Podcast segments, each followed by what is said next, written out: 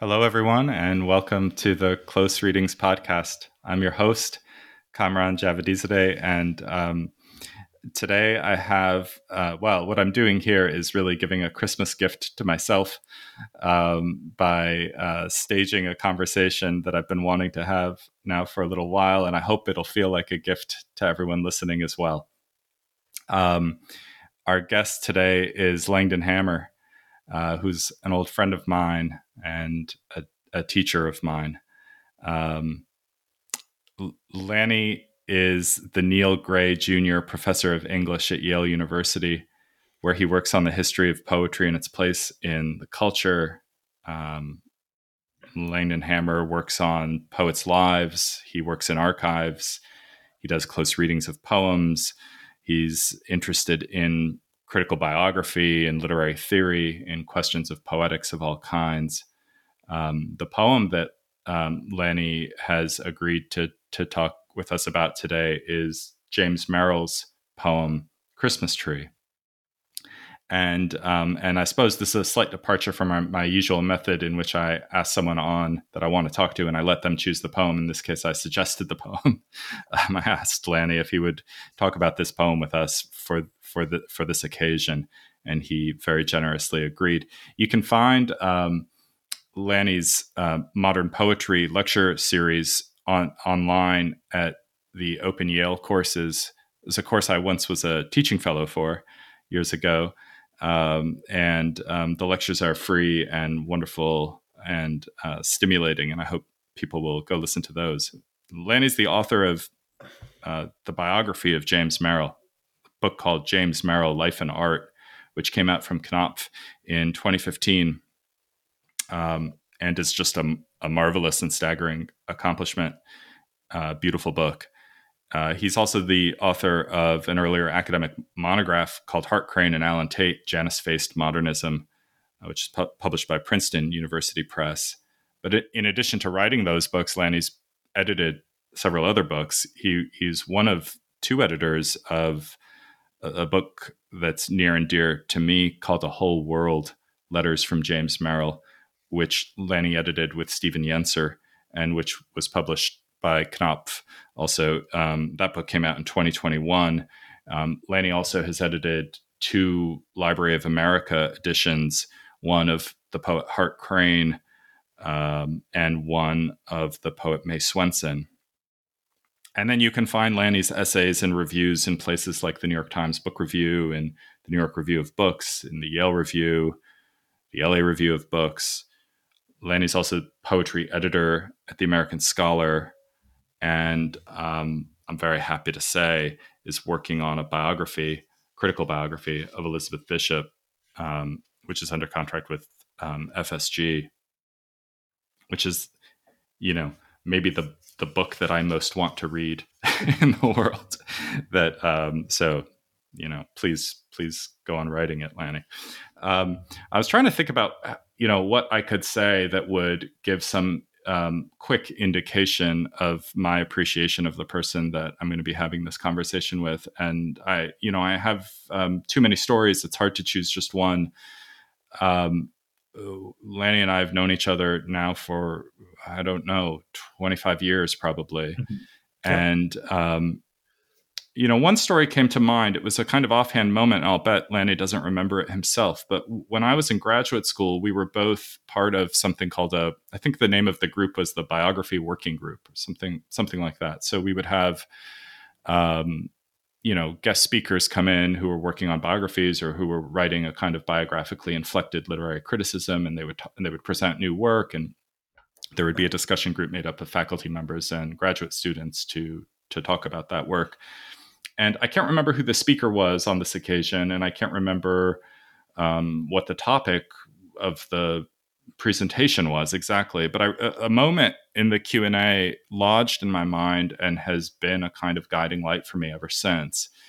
Um, the, the the topic in, in the Q and A was the question of the great danger or the fear of doing a biographically reductive reading of a poem so, you know, the kind of bad reductive reading that one gets when someone tells you that, well, the secret to this poem that you love is actually that event X happened in the poet's life at some point. And that once you once you have that bit of biographical data, now you know what the poem is really about. Um, and of course, you know what's what's distressing about a reading like that is that it it just totally takes all of the interest and complexity and um, nuance and ambiguity out of a text that you love and reduces it um, to uh, it's being a mere sort of symptom of a usually traumatic event in a poet's life.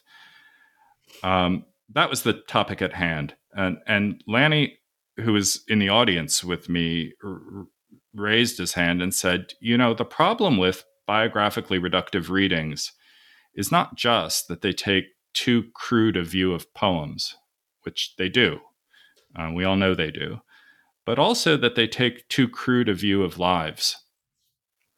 Um, and by that, I took Lanny to mean that lives are, after all, just as complex and various, mm. as ambivalent and creative as poems can be, and that the ways we've developed to read poems might be reoriented onto the reading of lives and onto the evidence that lives leave behind.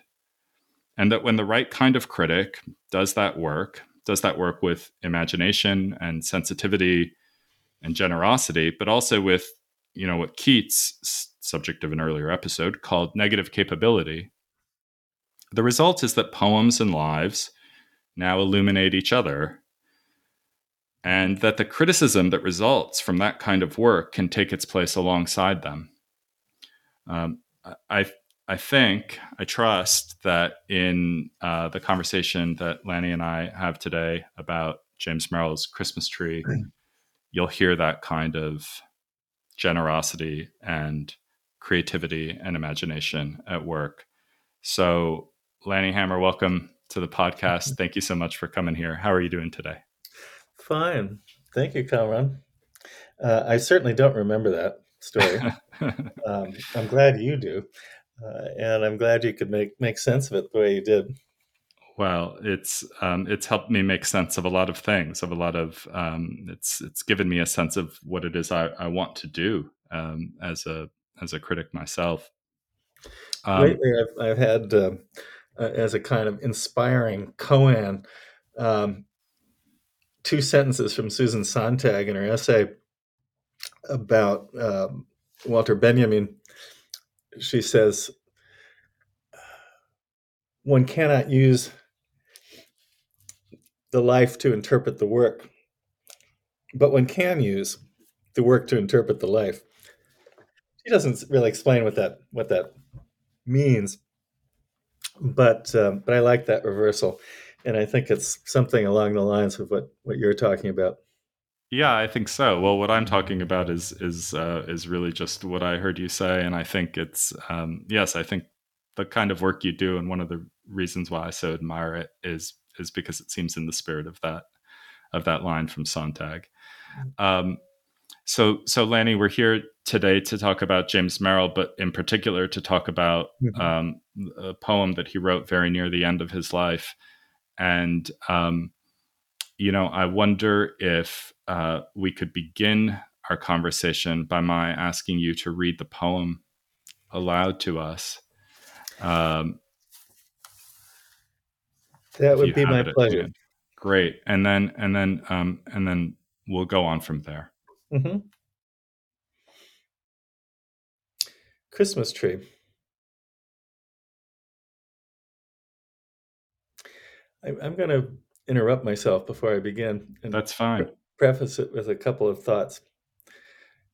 If you haven't read this poem or heard this poem before, you need to know in advance that this is a dramatic monologue. A Christmas tree is speaking to you. Um, it is also, as will not be apparent on the podcast, a shape poem, which is to say, it's in the shape of a Christmas tree. There's much to be said about that, and I'll talk about that in a moment. But let's just have these two thoughts in mind as I read it. Christmas tree.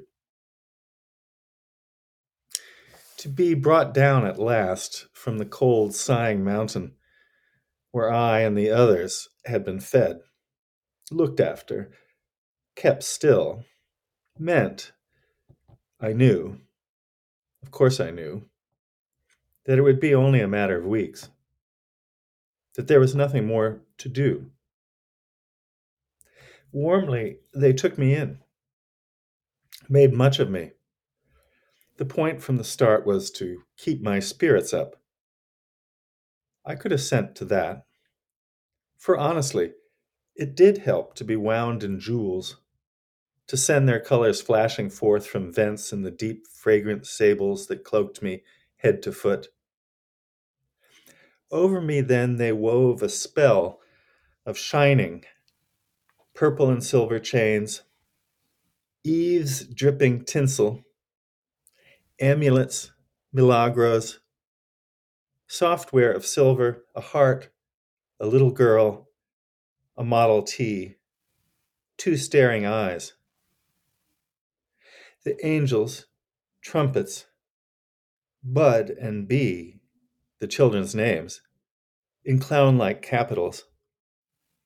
Somewhere a music box whose tiny song played and replayed, I ended before long by loving. And in shadow behind me, a primitive IV to keep the show going. Yes, yes, what lay ahead was clear. The stripping, the cold street. My chemicals plowed back into the earth for lives to come. No doubt a blessing, a harvest, but one that doesn't bear nor ever dwelling upon. To have grown so thin, needles and bone, the little boy's hands meeting about my spine, the mother's voice holding up wonderfully. No dread, no bitterness. The end beginning. Today's dusk room aglow for the last time with candlelight, faces love lit, gifts underfoot still to be so poised, so receptive, still to recall, to praise. Well, thank you very much, Lanny. It's such a beautiful poem, um, and um, and yes, uh, um, both both things that you had the good sense to mention before reading it are things that um, we'll want to talk about today. So both the fact that this is a poem uh, that it's a dramatic monologue, a poem in the voice of uh, the thing named by the title, the Christmas tree, and that it's a shape poem. That it that it poem takes a particular shape. So um, one thing I should mention is that uh, listeners to the podcast can uh, find the text of the poem um, in a link that I'll put in the show notes. the The poem was, I think, first published, um, but Lanny can correct me if I'm wrong about this in a memorial issue of Poetry Magazine that appeared shortly after James Merrill died, and then appeared again, looking slightly differently. Um, and and that's maybe something that we can talk about today as well in the collected poems and uh, I think probably in selected editions of Merrill's poetry that have come out since since then as well. But I'll put a link to the poetry magazine version of the poem in the show notes so people will be able to see it there. And I encourage you to take a look at it because yes, it's quite striking and um, um, brings a kind of smile uh, to the face uh, to to see the poem laid out in that way. Um, but Lanny, before we get to those things, um, I don't want to presume that our listeners know much at all about who James Merrill mm. was, um, and um, it strikes me that that to fully appreciate what's going on in this poem, one needs to know certain things about or one one might be helped by knowing certain things mm-hmm. about who, mm-hmm. who its poet was. So, um, what can you tell us there? I, I know um, I know you you more than anyone else in the world just um, have a wealth of mm-hmm. information to provide. But w- what would be the most useful way to set up a kind of context for this poem? Well, it's it's interesting that you, you led into our conversation with the well this whole issue of biography and reading and um, whether it uh, you know, limits a poem or, or expands it to contextualize it bio- biographically. Um, in this particular case, this is a poem that Merrill um, completed in the last weeks of his life. And um, it's not hard to hear Merrill speaking through the tree in very uh, direct ways about uh, his sense of his vulnerability uh, and uh, indeed the fact that he would, um, like the Christmas tree, uh, have only a matter of weeks ahead of him. Um, he was at the time, uh, let's see, um, approaching 68. Um, he um, had been sick with AIDS for uh, almost a decade. He'd been diagnosed in 1986. And he um, was in 1994 when the poem was was uh, begun and, and uh, in in December 1994 he was um, uh, weakened. He was um, he describes himself as going in the wrong direction. Uh, his uh, his treatments are, are failing, uh, and he's aware of it. So this is all part of the consciousness of of um, the poet creating this poem. Uh, the poem refers in a pretty specific way to a Christmas tree, uh, a specific Christmas tree that Merrill and his partner put up uh, in uh, just after Thanksgiving, 1994, um, in Merrill's apartment on East 72nd Street. And um, it's a, it's a tree that um, they enjoyed for about a month, uh, and and then had to had to had to strip and and and put out on the sidewalk because um, Merrill and Hooten were going to Arizona, uh, where um, they intended to spend the winter, and where in fact Merrill would die, and where he completed his work on the poem. Um, Merrill's letters are um, full at that time of comments about uh, the help that Peter is to him uh, and the kind of care that he uh, is is giving him. And um, I think the, this is a poem in part about caregiving, mm. and um, and it's resonant in in all those ways. Uh, I think, and now maybe it's appropriate to start talking about and thinking about the shape of the poem. Um, oh, right, yeah. Uh, M- Merrill's uh, Merrill's poem, as I say, read in this biographical context. Um, if we treat the Christmas tree as a, a, a, a charmingly simple mask for the poet, uh, the poem becomes a very direct declaration of his impending death uh, and and his his consciousness of it and his um, his desire to meet it uh, in in a um, appropriate way.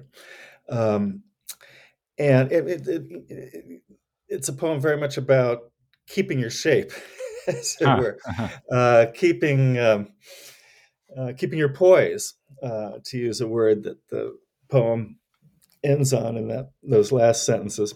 But when you say keeping your shape, I mean we know. Um, well, I have a Christmas tree downstairs right now. Yeah, it's already you know the, the moment you get it home, it's starting to lose its needles and that kind of thing. And and I know from reading your book and from reading Merrill's letters that on a kind of parallel track or something, he was someone who was always sort of conscious of the shape mm. he was in. I mean, even before he was sick. Right. Um, isn't that right? Um, that sort of aware of Right. his weight and aware of things like this. Yeah. That's true. Uh, and and someone who put great store in um, manners, in keeping up appearances, Mm, in maintaining a certain kind of lightness right. uh, as a poet, as a person, uh, as a friend. Um, and we can see all those impulses, I think, in, in, in the poem. Um, the shape. You, you, uh, you're, you're going to provide a link to the poetry version. That's right. Uh, the poetry version, I'm not sure exactly how that came about. Uh, the poetry version is significant because it is centered. Right. Uh, the, And has a The- star at the top. and it has a star at the top. That's right. Um, I haven't examined the the drafts of the poem. Stephen Yenser could tell us more about this. Um, but you know, significantly, the version that Stephen and Sandy McClatchy settled on as authoritative was not centered, Right. uh, and there was no star at the top either. Um, it was um, rather a strange shape, a kind of um, cropped shape. Uh, Right. I, I can. I guess what I can do is um, I'll tweet out um, a, an image. Um, it's it's not linkable, but you know I'll tweet out an image of the the poem as it appears in the collected poems for people who are curious. But right, it's as though if you were facing the tree, the left hand side of it is sort of lopped off. Um, that's right. and and Lanny, you can can you explain to us why that might have been the image that the shape that Merrill had in mind, or what the significance of Right. that particular shape is? Yeah. Um, yes, I, th- I I think there's a, a number of things to say about it. One is it imitates the view of of a Christmas tree from another room. Right. Uh, it is as if you were looking at the tree. Uh, in this case, where Merrill actually had his desk, uh, which would have been in a in a um, in a room apart, and um, the view of the tree would be slightly cut off by the door frame. Uh, the idea for that may have come to Merrill from a lithograph by Fairfield Porter that represents a Christmas tree in a living room, uh, but uh, the view is from another room, again cropped by the door frame. Uh, so I, I think Merrill probably had this in mind, and that, that's that's an image that's easy to, to Google and find. Uh, the um, the idea of a, a shape poem, it I think it evokes a kind of um, uh, willful naivete, uh, a kind of, um, or let's say, uh, almost a kind of willed innocence. Uh, a poem that shape is meant to charm a child, uh, and that a poem that, at the same time, is evoking some of the charms of childhood, uh, and Right. of childhood experience. Um, it's like Merrill to, um, I suppose, play with a form in in this kind of way, uh, and yet and yet to complicate it further. He Hmm. doesn't, as it were, give us a straight version of the Christmas tree. it's an oblique one. Uh, yeah. and um, it's a poem that's that's partly concerned with um, with a um, a dying man's view of a kind of normative childhood ideal. Huh. Uh, the the Christmas tree is it's in the living room. It's in the center of the the home. Right. Uh, there are two children mentioned in the poem. Right. Their names are on one of the ornaments or two of the ornaments. Uh, they're in capital letters in the poem, Bud and Bea. That is short for probably Beatrice, B E A. Um, they suggest the gender binary, a male and female child. Uh, their names suggest budding and being, mm-hmm. uh, the organic and the natural. Um, there's a mother whose voice we hear at, at one point, holding up wonderfully, she says about the tree. Right. Uh, so you've got there at least three members of the normative nuclear family. Right. Um, Where's the father? Interesting question. I, you know, I, I, uh, I was thinking about that. I looked at the poem last night, thinking about our conversations today, and I said, you know, I said, "Where's the father?" and it, it, well, I mean, and there are different ways we could think about that question in relation to Merrill's life. Right. Um, I would say that this is a, a model of a, a, family that he was perhaps supposed to have and didn't. Mm-hmm.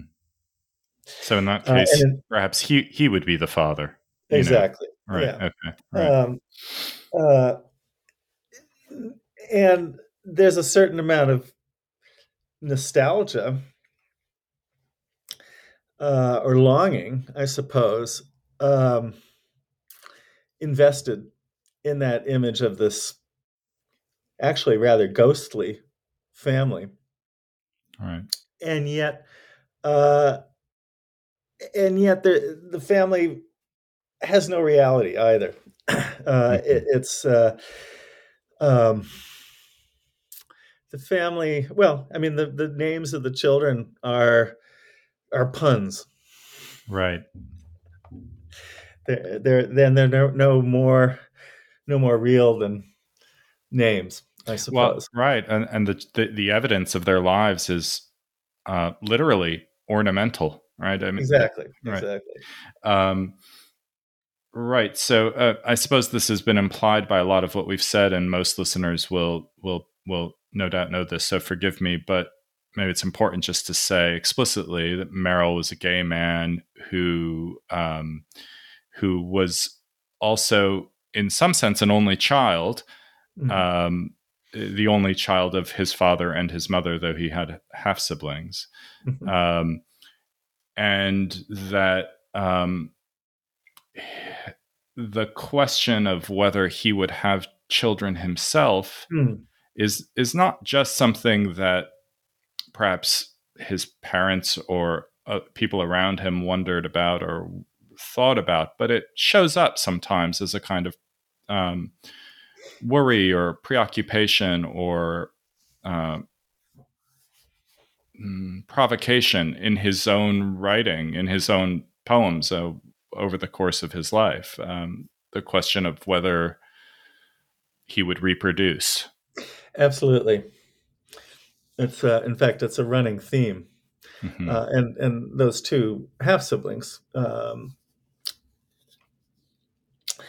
uh, Doris, his older sister, and uh, Charles, his older brother, uh, both had large families, mm-hmm. and you you have to feel that that um, in the context of his family, and now maybe we should bring in a little bit more biography yeah. uh, in the context of a, a family that uh, has as its head of head of the family Charles Merrill, the uh, founder of Merrill Lynch, one of you know America's most ambitious and adventurous uh, financiers in the 1920s and 1930s. Uh, Merrill had a um, uh, grew up grew up with um, uh, in in a family that had certain dynastic ambitions, right? And uh, you know, the culture probably applied enough normative pressure to feel as though uh, he was supposed to marry and have children. But uh, if it hadn't, uh, he certainly would have been getting it from his his his uh, his family as well. Right.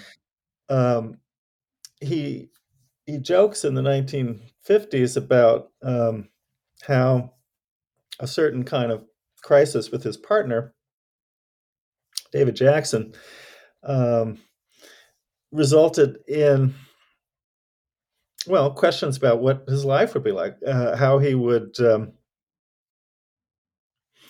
um, how he would live without children, and um, he jokes about how he and David became involved with the spirit world, using the Ouija board as a kind of replacement uh, for an earthly family. Uh, and and Merrill and Jackson then for the next almost 40 years uh, conduct seances and, and have a kind of lively um, commerce with the uh, uh, the spirits that they they contact using the board. Um, these kind of questions about Merrill's relation to normativity, let's just call it sure. that, uh, mm-hmm. are, are are very present in in this poem. Um, the it is, so far as I know, the only shape poem. He know, he liked to play with how a poem looked on the page, and and you know he could do various things with that. But the only this is the only poem that I can think of that is um, in a kind of mimetic shape uh, that you know represents an object. Right. He he seemed like someone who was quite happy to play with things like stanzaic forms where the poem would have a shape, but the shape would be the shape of a poem or right. this kind of poem or that kind of poem. Right. Uh, but there is something that seems kind of, um, you know, it's um, if you set the ch- a child the task of writing a poem about a Christmas tree, you might get a poem in this shape. I mean, certainly its content would be different.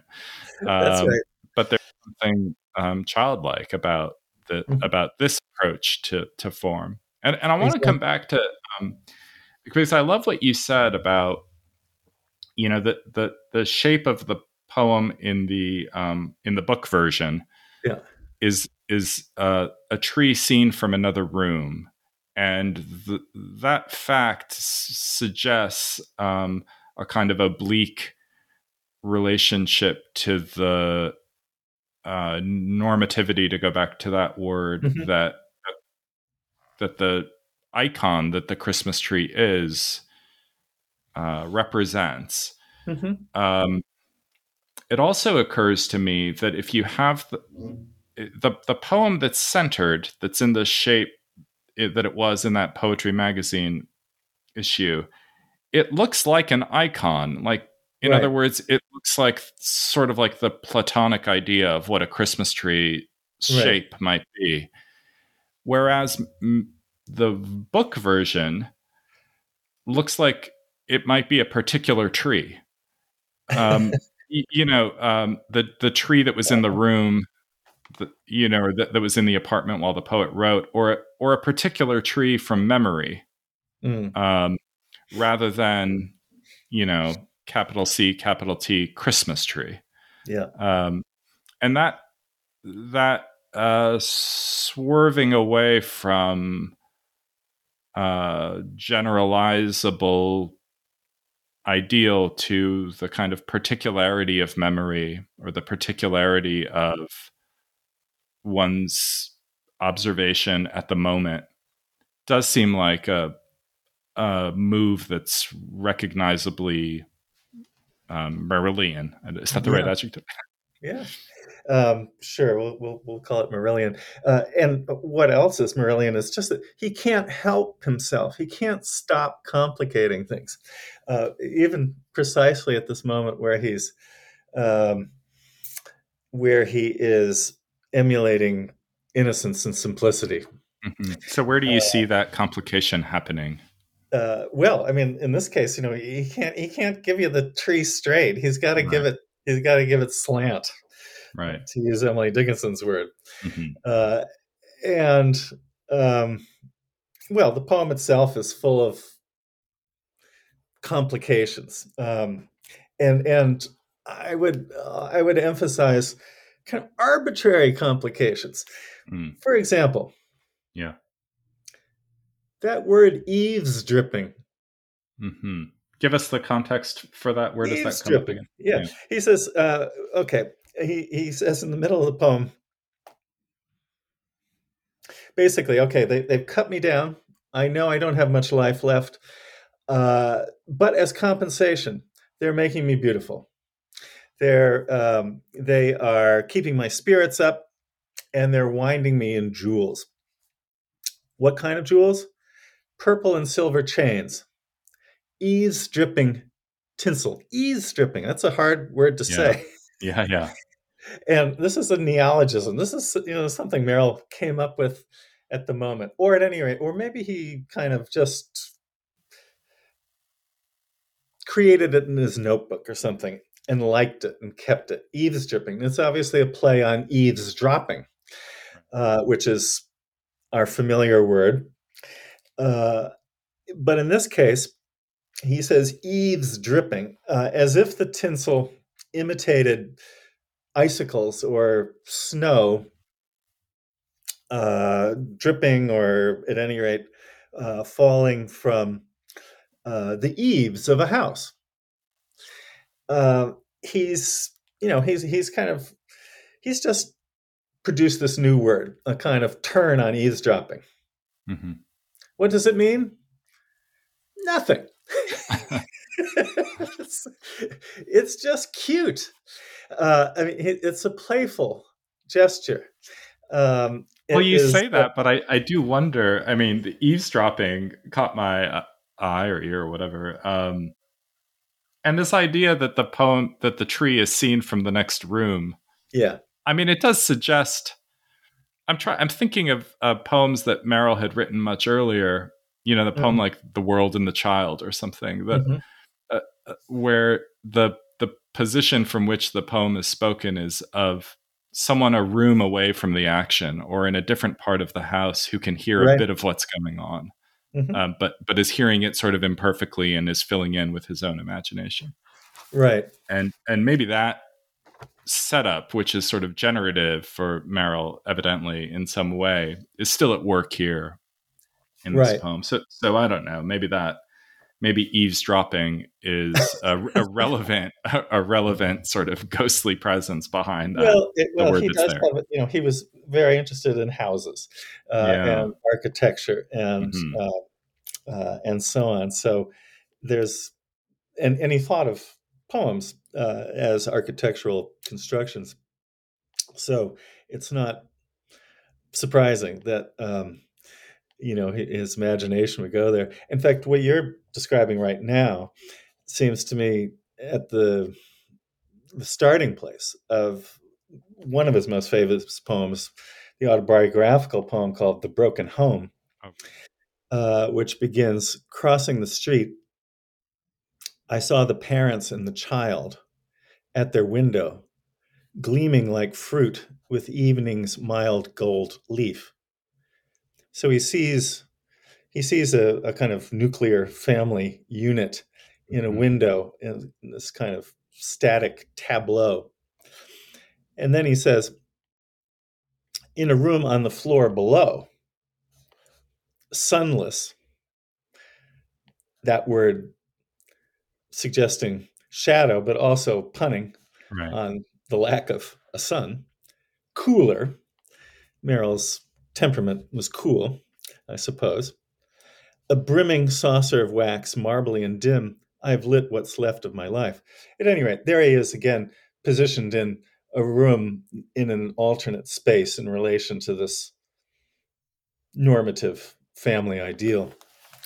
Um, but yeah. to go back to eavesdripping for a minute, yeah, uh, it it seems to me like a, a, a kind of you know gratuitous moment of wordplay uh, or it'll flourish um, Mm. that is less about I don't know making some kind of statement than it is about having fun uh, and uh, and playing with the decorative and the ornamental.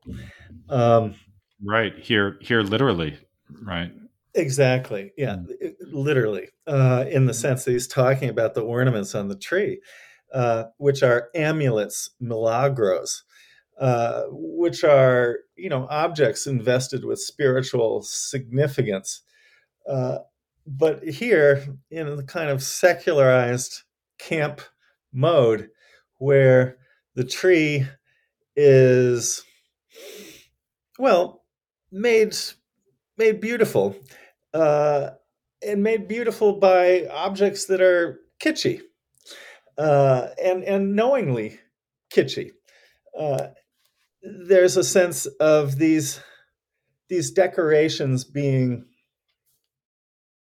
all the more valuable and rich because it, they in fact have no particular value uh, Right. except as they are invested with um, feeling by the by the poet by the tree itself by the family Well, I was going to I was going to say something like, "Oh, right, like art for art's sake," which uh, you know, as we know, Yeah. is the, an idea that Merrill, you know, felt uh, devoted to or or um, aligned with in some ways. But what you just said makes me think maybe that's not quite right because um, here it seems important that that the decorative is also imbued with the kind of personal or local Mm, familial meaning or something, which you know isn't really what the art for art. I mean, it isn't all the art for art's sake idea suggests.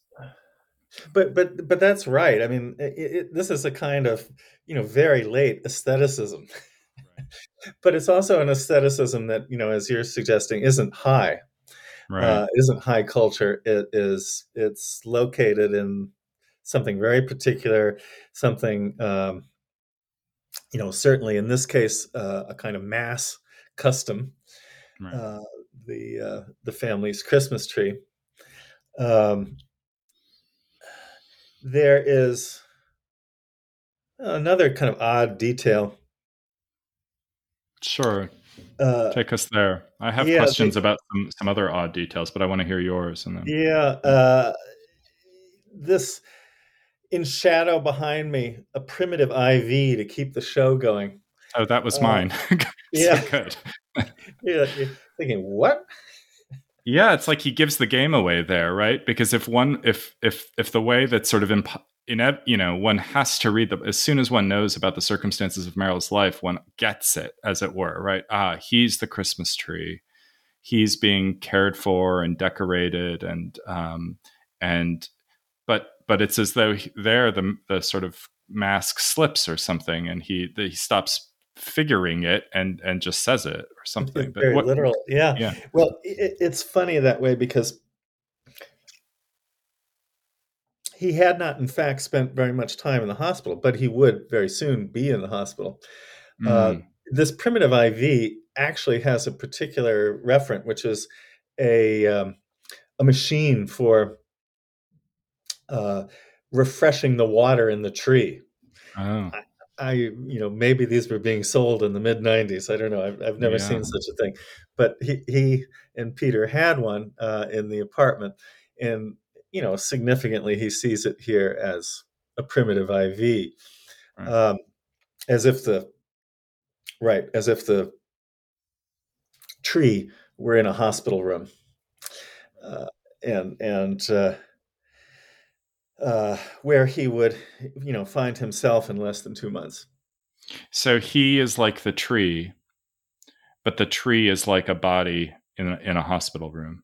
So, in, in other words, the you know, um, there is a kind of m- mirrored or doubling of the um, of the kind of figuration that's going on within the poem. Right. Right. It, Right, right. Um, playfully, and and of course he's playing with self disclosure. I mean, I mean the the other thing you can say about it, uh, that seems important is that Merrill has to he has to write a dramatic monologue. He has to put it in the shape of a Christmas tree. He can't just have it in the shape of a Christmas tree. He's got to make it in the mm. shape of an oblique view of a Christmas tree. And then he can say something directly about his fragility and his mortality hmm. uh, with these levels of complication. Uh, which can be understood as themselves a kind of you know commitment to declara- decoration, to um, a certain kind of lightness and play, um, as not in any way as trivializing, but rather as the kind of conditions under which the seriousness of his fate could be represented and addressed. Um, I spoke earlier about um, a kind of commitment as a person as well as an artist to keeping up appearances, to uh, entertaining a reader, uh, rather than making a reader feel bad mm-hmm. or playing on a reader's heartstrings uh, or telling a reader what to think or how to vote, etc. Uh, all of which Merrill was adverse to. Here, he seems to find a way through this elaborate artifice to um, actually express very moving sentiments uh, and to um, yeah and to you know find words for facing death in short. Right. Right um the um the line that you cite in the biography that um, I'm I'm worried I'm going to only be able to paraphrase it here, not get it quite right, but that that's Merrill's phrase from an interview is that the poet is that is a man who chooses the word he lives by, right? Right. Um, and and here maybe we get the poet as the man who chooses the word he dies by. Uh, um, and, and, you know, uh,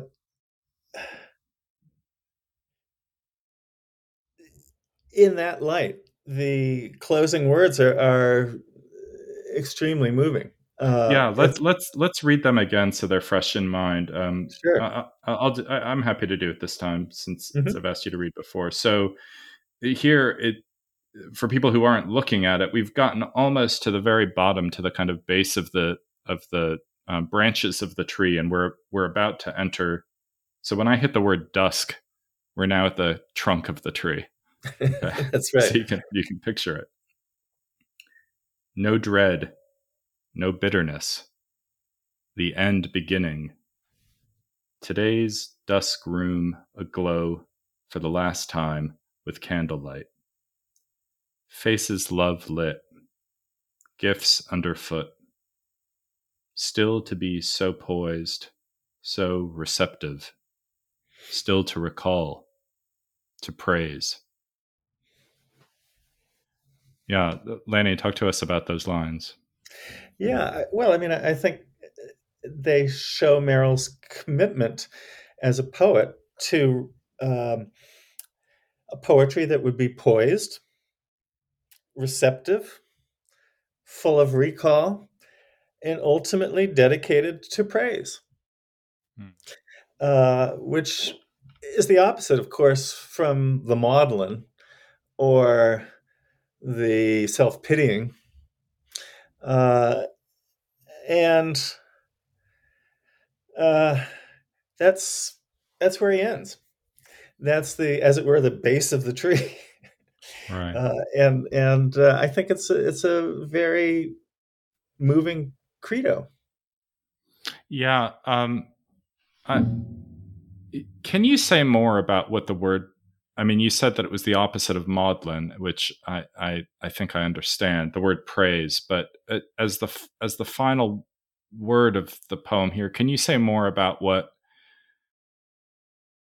um, what that word might have meant in mm-hmm. Merrill's sort of poetic imagination or what it would have to do with uh, if this is even the right kind of question to ask about it with what a poem is meant to do mm-hmm. um, does he think that you know poems are meant to praise the world or something like that and and why yeah. that word in particular yeah yeah well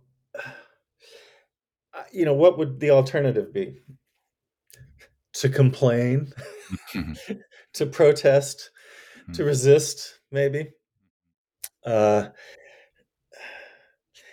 and he's choosing against those alternatives and he's affirming we're sort of understanding poetry's function but it's also you know in, in, a very literal way here suggesting that a christmas tree's function is to praise.